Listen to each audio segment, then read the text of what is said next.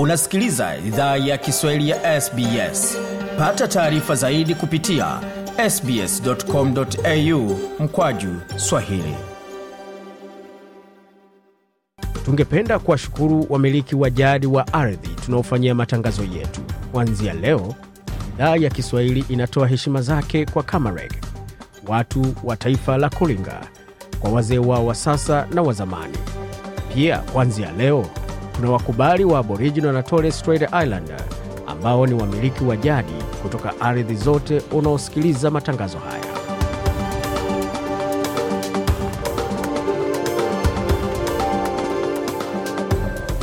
jambo popote ulipo na karibu katika makala ya idhaa ya kiswahili ya sbs ukiwa na migodi migerano tukuletea makala kutoka studio zetu za sbs na mtandaoni.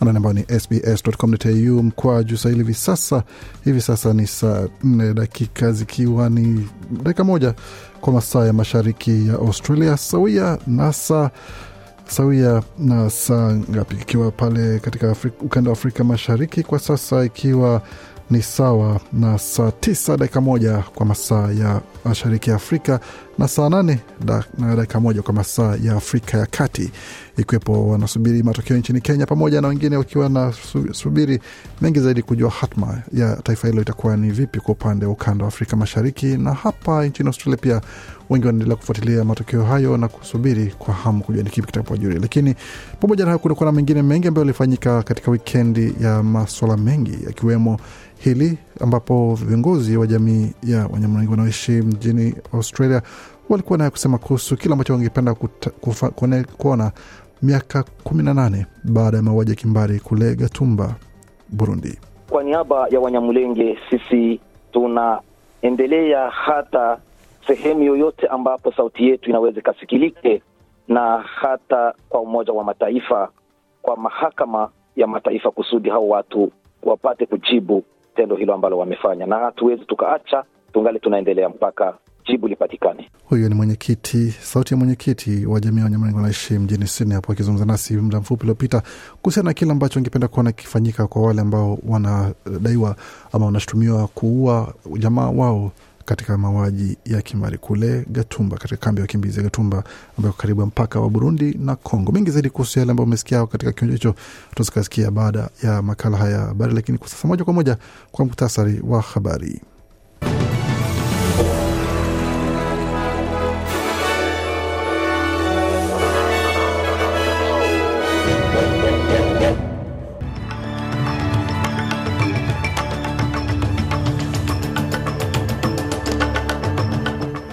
Uendelea kusikia idhaa Kiswahili ya SBS ukiwa na migode migerano, na huu hapa ni muktasari wa habari kutoka studio zetu za SBS na mtandaoni, ambapo wazapata makala haya moja kwa moja anaoni ikiwa ni sbs.com.au mkwaju swahili. Bado kuna uwezekano wa kuboresha mahusiano na China licha ya ongezeko ya mivutano katika kanda hilo kwa sababu ya Taiwan. Kaimu waziri mkuu asema na watu waondolewa katika uwanja wa ndege wa Canberra baada ya milio ya risasi kufyatuliwa ndani ya uwanja huo wa ndege na meli ya kwanza ya nafaka ya kuelekea Afrika kutoka Ukraine yaanza kupakiwa katika pembe la Afrika. Mash, ma, mafuriko yasababisha zaidi ya watu hamsini kuripotiwa kwamba wameuawa kule Sudan, na ngoja ngoja huumiza matumbo, ila Wakenya hawana budi ila kusubiri tangazo la atakayekuwa rais wa tano kutoka kwa tume ya uchaguzi ya nchi hiyo. Na katika taarifa za michezo, mbichi na mbivu zabainika katika mchezo wa AFL na NRL. Na katika soka, katika soka vigogo wa ligi kuu ya Australia wa lamba lambishwa sakafu na vijana wa kutolipwa, wakati katika ligi kuu ya Uingereza Manchester United la kichapo cha mbwa msikitini baada ya kuambulia kichapo katika uwanja wa nyuki ama the bees pale Brentford. Yote hayo tutaweza kusikia muda usio mrefu, lakini kwa sasa moja kwa moja kwa taarifa kamili za habari.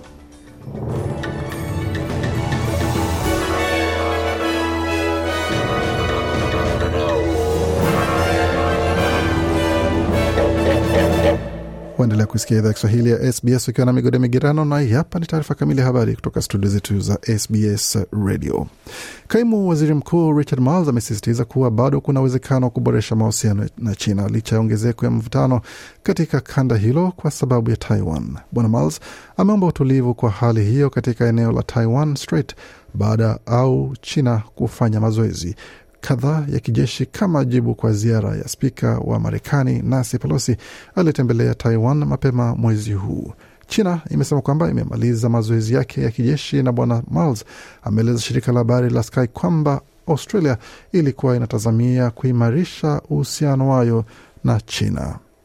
There are going to be challenges going forward.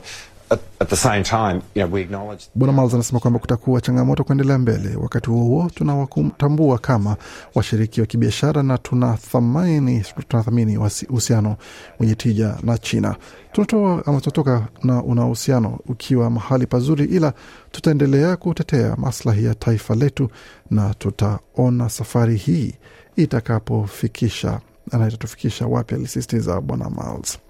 Na mapema hii leo watu waliondolewa katika uwanja wa ndege wa Canberra baada ya ripoti za milio ya risasi kusikika katika sehemu ambako abiria hupumzika wakisubiri kuabiri ndege.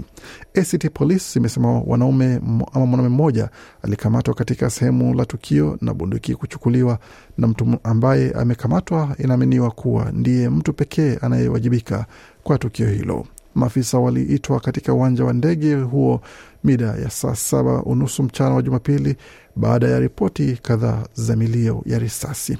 Hakuna majeraha yoyote yaliyoripotiwa. Hata hivyo, mashahidi wamesema kwamba milio tatu ya risasi ilifyatuliwa karibu ya sehemu ya kuabiri ndege. Dave Craft ni kaimu msimamizi wa upelelezi katika jeshi la polisi la ACT.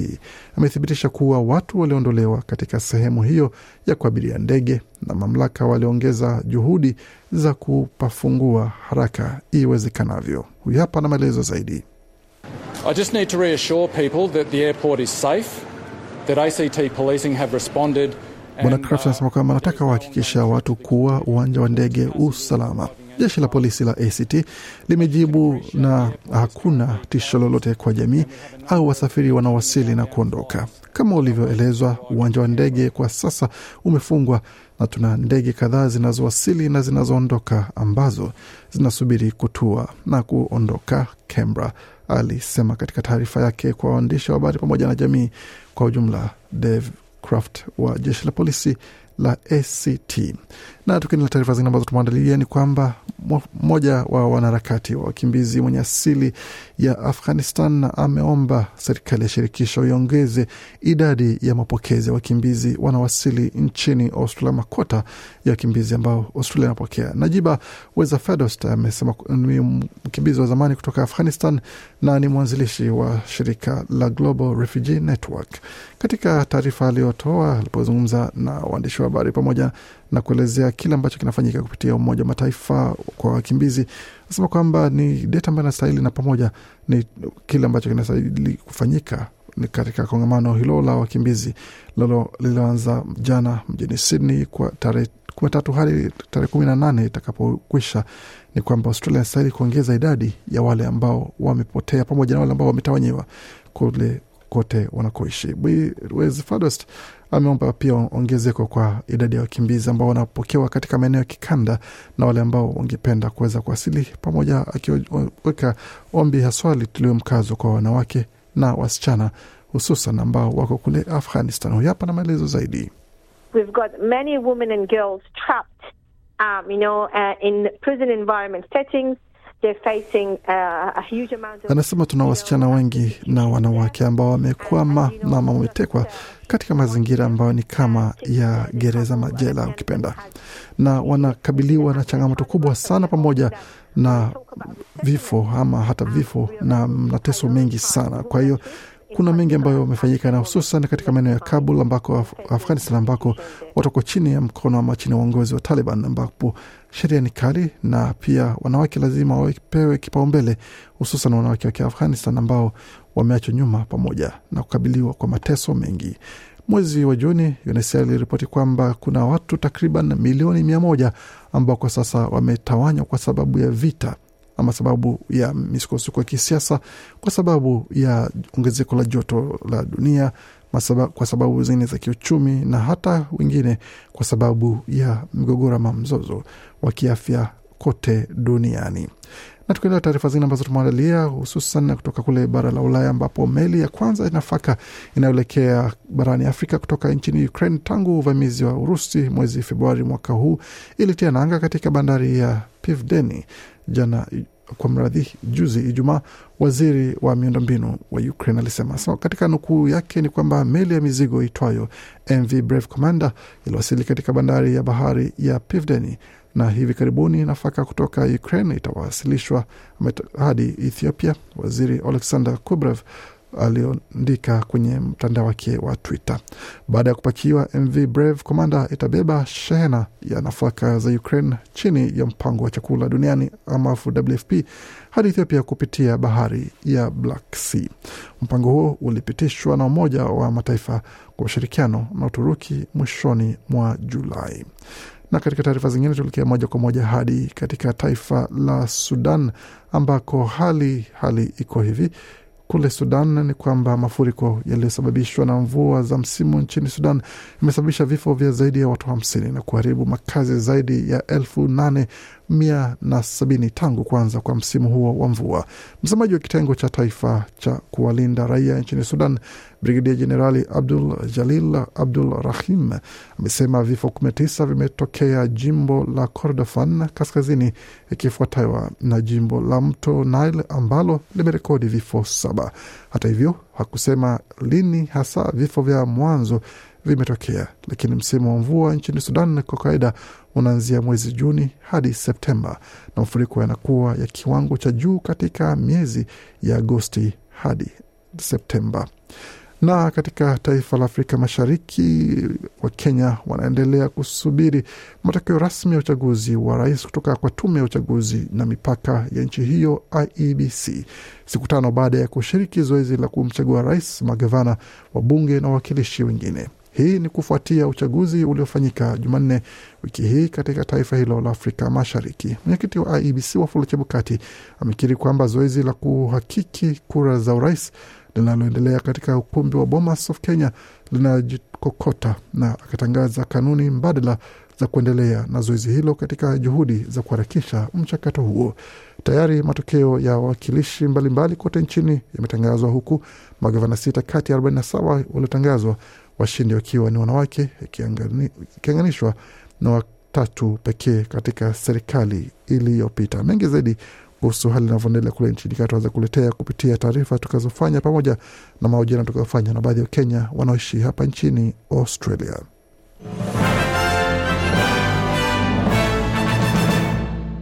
Waendelea kuisikia idhaa ya Kiswahili ya SBS ukiwa na migode migerano. Kwanza tuelekee moja kwa moja katika ulimwengu wa michezo, tukianzia katika upande wa mchezo wa riadha wa City to Surf ambao wa mjini Sydney, ambako baada ya muda mrefu wa kuto kufanyika michuano hiyo hatimaye imefanyika baada ya vizuizi vyao vya kumi na tisa kuinuliwa na takriban watu elfu sitini walishiriki katika michuano hiyo ambayo ni mbio za kilomita kumi na nne kuanzia upande wa Hyde Park kuelekea Bondi na watu wanapiga wanarudi tena hadi kule hadi mpaka ambako inafikia mwisho wake.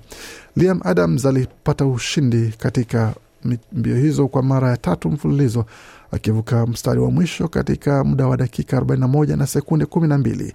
Mwanariadha huyo mwenye miaka 35 ameweza kuelezea jinsi alivyoweza kushiriki na kuonyesha furaha yake kubwa sana baada ya kupata ushindi. Katika taarifa zingine za michezo, kwa upande wa raga, timu ya Australia imepata kichapo kule Argentina dhidi ya Pumas wa Argentina katika mechi ya kihistoria, ambapo ilikuwa ni kichapo cha kihistoria kwa vijana wa Argentina, ambapo wamewacharaza Wallabies 48 kwa 17, ikiwa ni mechi ambayo bila shaka imetoa msisimua mkubwa kwa upande wa Argentina pamoja na dhiki kubwa kwa upande wa Australia. Nahodha wa timu ya Australia James Slipper alikuwa naye kusema baada ya kichapo hicho cha kihistoria. Um, off the back of a good performance last weekend, we really wanted to back it up. Um, probably fell short of standards today, so Anasema baada ya matokeo chanya tuliopata katika mechi iliyopita, tulikuwa tunatarajia kuweza kurejea tena na matokeo mema, lakini bahati mbaya tumefeli na hatujafikisha vigezo tulivyostahili kuwa navyo hii leo. Argentina walionyesha umahiri kwa mchezo wao, na pia walikuwa na mashabiki wengi ambao walikuwa wanaongezea nguvu, lakini bahati mbaya hatukuweza kufanya tulivyostahili kufanya na kupata ushindi ambao tulikuwa tunautafuta hiyo basi ikiwa ni kwamba Australia imeonja kichapo dhidi ya vijana hao wa Pumas wa Argentina. Katika mechi nyingine ya raga ilikuwa ni kati ya Afrika Kusini dhidi ya New Zealand, ambapo New Zealand kwa wanamaliza mechi kadhaa wakiwa wanapoteza, lakini hatimaye wakarejea kwa ukali wao na ubabe wao kuweza kuonyesha kwamba vijana wa New Zealand walikuwa wametereza tu bali hawakuwa wameanguka. Katika upande wa soka, Young Matildas, wasichana wa timu ya taifa ya Australia wa mpira wa miguu wamepata kichapo cha magoli mbili kwa nunge dhidi ya Brazil katika mechi ya kombe la dunia la wanawake ama wasichana wenye chini ya umri wa miaka ishirini ambayo inafanyika kule Costa. Hii inakuja baada ya Australia kupokea kichapo kingine cha magoli matatu kwa moja dhidi ya wenyeji Costa katika mechi hiyo. Sasa Australia na kabiliana na Uhispania katika mechi ambayo itakuwa ni Agosti 17 ambayo ni siku ya Jumatano. Tukielekea katika taarifa zingine za michezo, hususan katika NRL, mechi ambazo zimechezwa mapema hii leo ilikuwa ni kati ya Titans dhidi ya Seagulls, Titans wakipata ushindi wa alama zikiwa ni 44 kwa 24, wakati Raiders ikiwacharaza Dragons 24 kwa 22, Broncos wakiwanyuka Knights wa Newcastle 28 kwa 10 na West Tigers wakila kichapo dhidi ya Sharks 12 kwa 36. Katika AFL mchezo ulikuwa ni sawa hivi. Essendon kila kichapo cha alama 146 kwa 62 dhidi ya Port Adelaide, wakati Sydney ikiwacharaza Collingwood 77 kwa 50 na Richmond ikiwacharaza Hawthorn 128 kwa 67. Katika ligi kuu ya Uingereza matokeo yalikuwa ni sawa hivi: Brentford 4 United, Man United 0, Arsenal 4 Leicester City 2 Man City 4 Bournemouth sufuri, Southampton mbili, Leeds United mbili, Aston Villa mbili, uh, Everton moja, wakati Brighton na Newcastle wakatoka sare ya kutofungana. Mechi ambayo itakuwa ni muda usio mrefu uh, baadaye itakuwa ni kati ya timu kadhaa ambazo ikiwemo ni wageni wa ligi kuu Nottingham Forest dhidi ya West Ham pamoja na Chelsea kukichapa dhidi ya Tottenham na Liverpool kuingia dimbani dhidi ya Crystal Palace.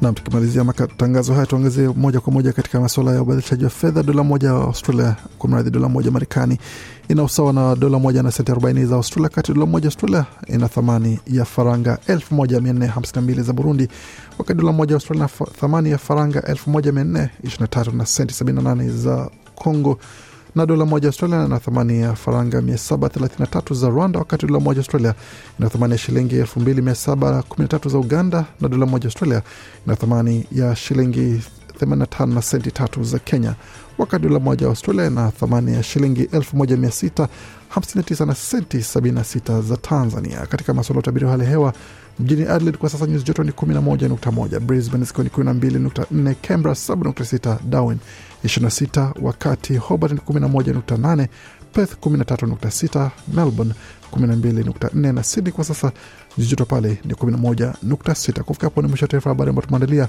Bakia nasi kwa makala mengine ambayo anakuja kutoka studio zetu za SBS na mtandaoni anaonamba ni sbs.com.au mkwaju Swahili.